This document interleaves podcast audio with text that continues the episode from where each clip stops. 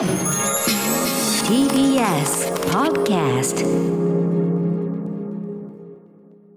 TBS ラディオ905-954発信型ニュースプロジェクトセッション最新のニュースをお送りするデイリーニュースセッション。続いてはこちらのニュースです。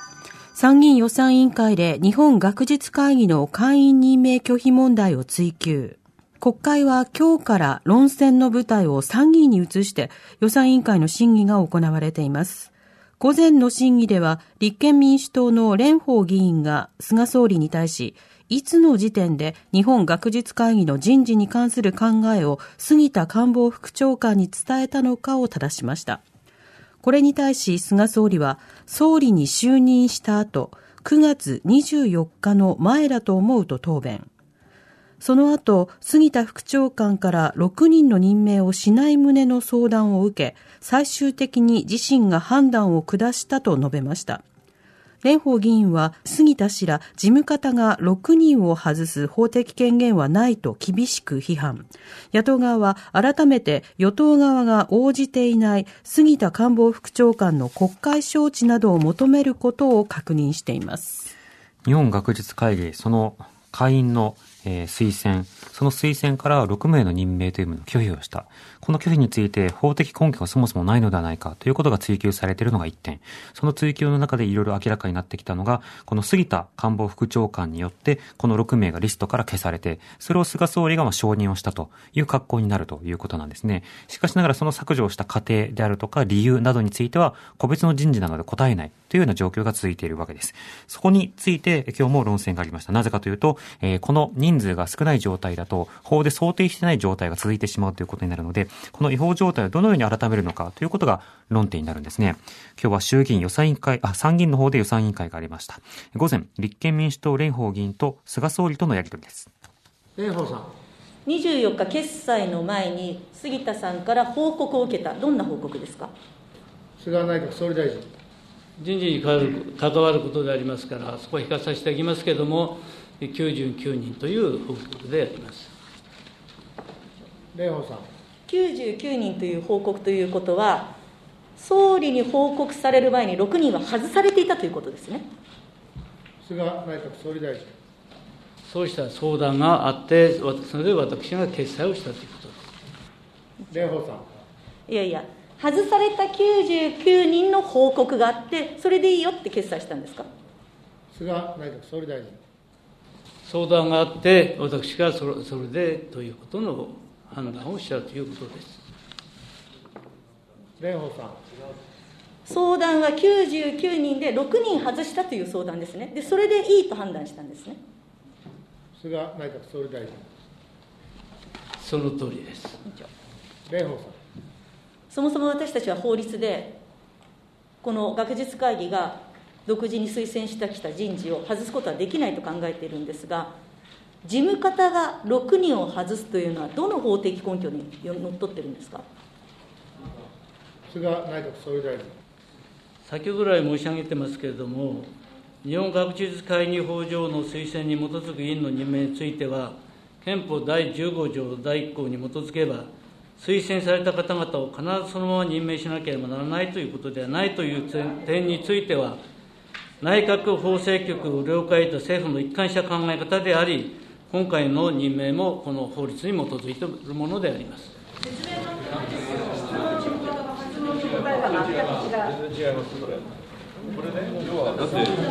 質問は事務方が判断した法律的根拠を聞いてるんですよ。今お答えになったのは、事務方が6人を外す、そういうことをしたことについての法的根拠を答えてないじゃないですか。いや、法的根拠言ってるじゃないいやいや、じ事務方です。それは総理のことでしょ。ダメでしょ。事務方の話を聞いてるんですよ。はい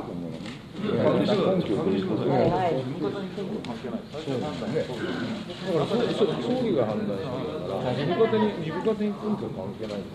い。じゃあそう総理が答えればいいじゃない。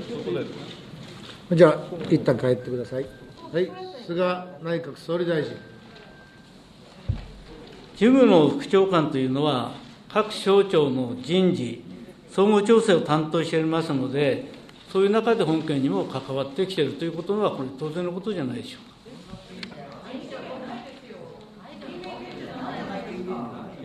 蓮舫さん。いや、人事権者は総理ですよね、だからその途中経過で勝手に外して、はい、これで報告ですと上げてくる権限なんて、事務方にはないんじゃないですか？菅内閣総理大臣。で私が懸念を伝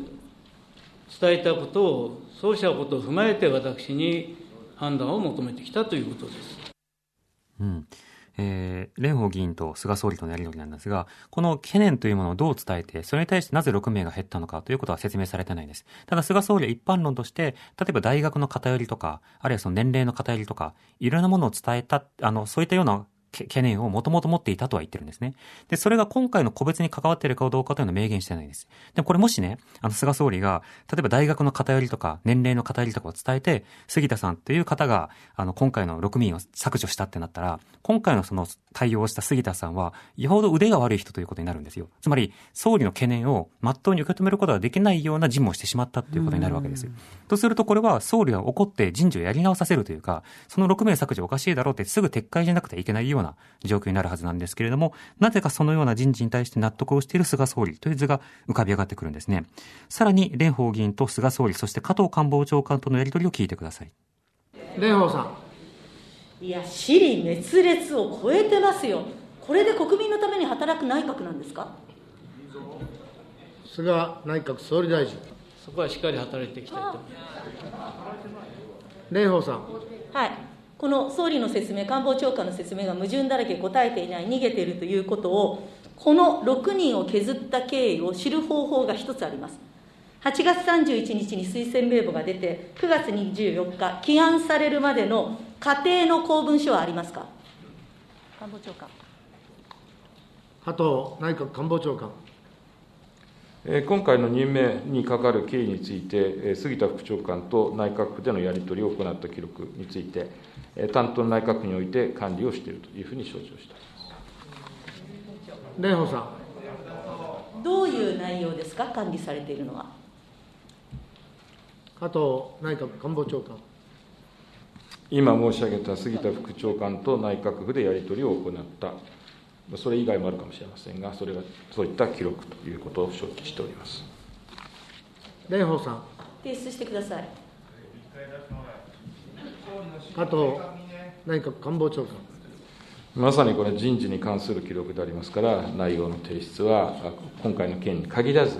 こうした案件については差し控えさせていただいているところであります蓮舫さん。それは詭弁です。公文書管理法の目的と原則は何ですか？加藤内閣官房長官。いいよ、井上さんでも。井上国務大臣。公文書管理制度は、行政の適正かつ効率的な運営を実現するとともに、現在と将来の国民への説明責任を全うするため、極めて重要な制度であると認識をしております。そして、公文書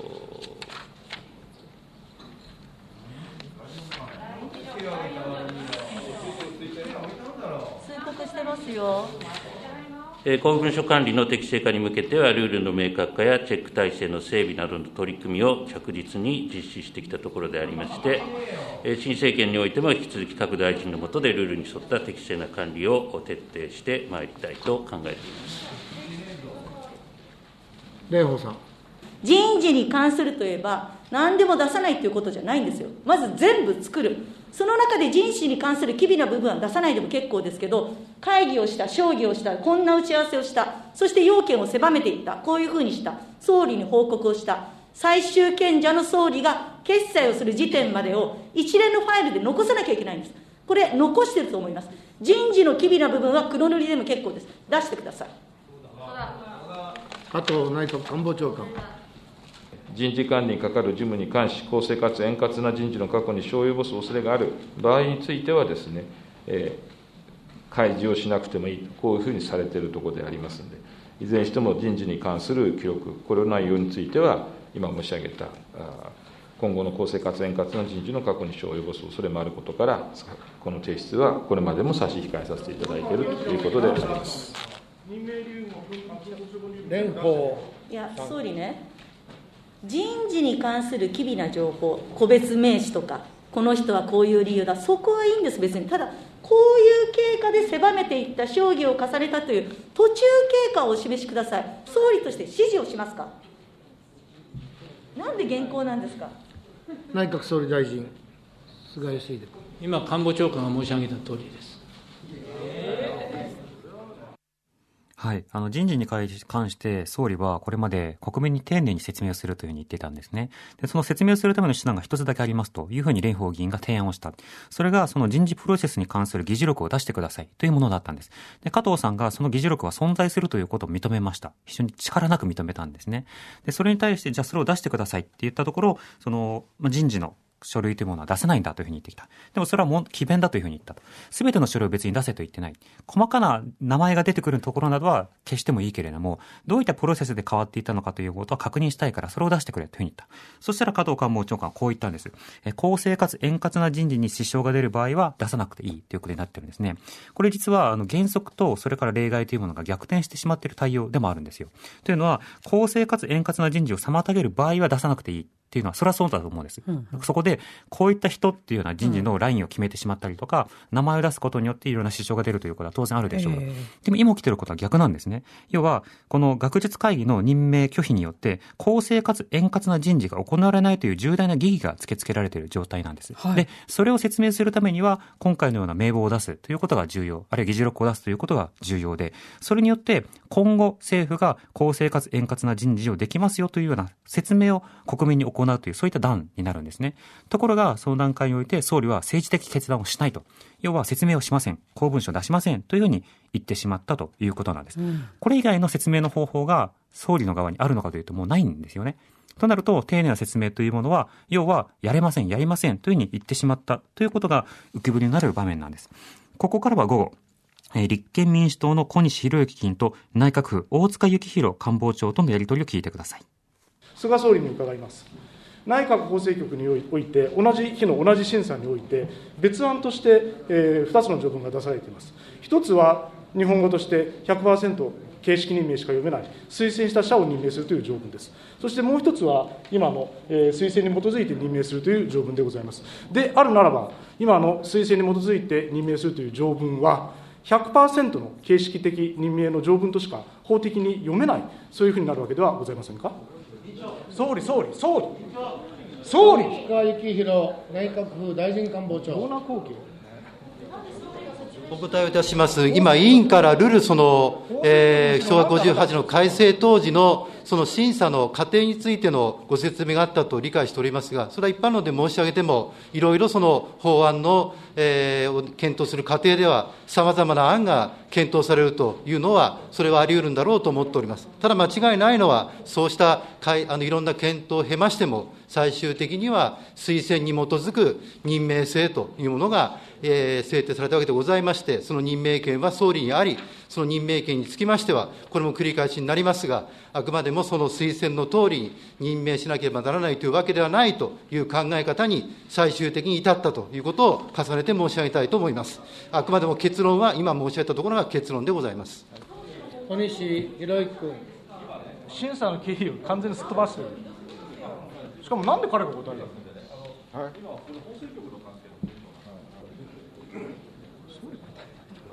いや、総理が悪いことして、こういうことを官僚が苦しんでるわけえですから弱くー、近藤正春内閣法制局長官。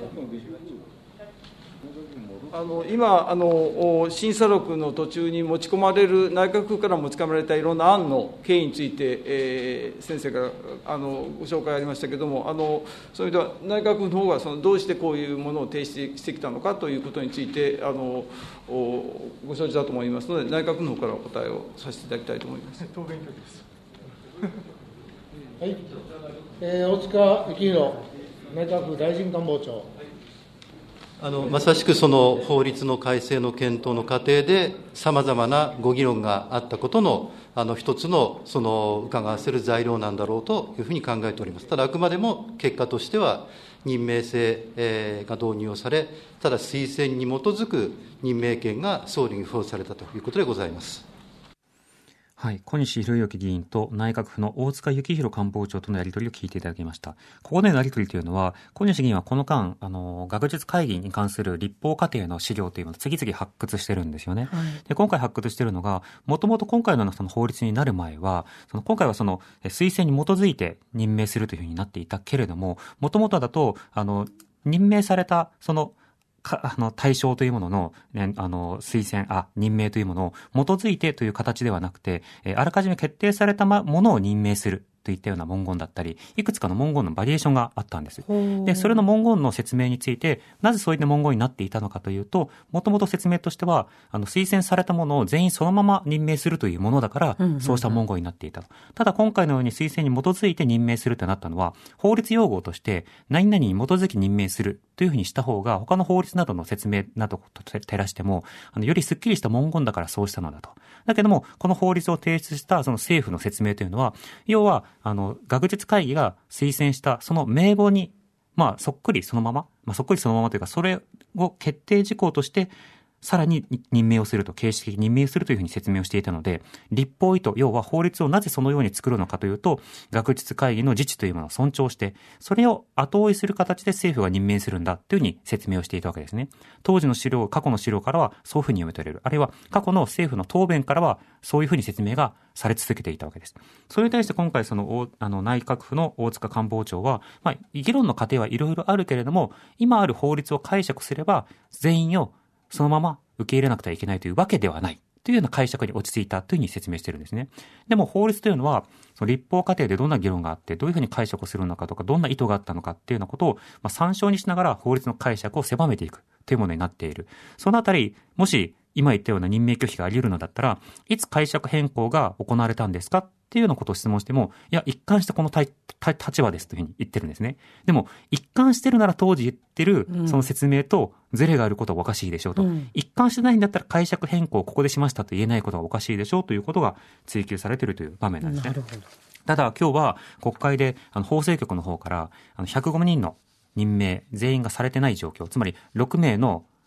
まあ、空白があるわけですよね、はい、その空白があること自体は違法状態ではないという答弁が法制局からありました。で、それはなぜなのかというと、例えば定年があるでしょうと。定年で何人かの方がいなくなることも、それは起こり得ると。そうしたようなことをもって違法状態だというに直ちになるわけではない。というようなことを言ってるんですね。でも今行われているのは、定年によって欠如したのではなくて、政府が任命拒否したことによって欠員が出ていることは違法状態ではないのかっていうような論点なんです。はい、これについて法制局は、まあ、違法状態ではないと言ってるんですね。となると、推薦してきた、例えば105人とか210人を、次から次へと全員拒絶しても、そして0人だったとしても、それは違法状態にならないのか。っていうのは当然疑問が出てくるんですが、一体何によってそれを任命拒否しているのかということがも、もちろん重要になる。ただしそこが説明されてないんですよね。これ早く決着して他の重要論点に行ってほしいところではあるんですけれども、その説明がなされない状態を放置するということは、国会の不健全化につながってしまうということもあります。あの、適切な国会対応してほしいなというふうに政府には望みたいなと思います。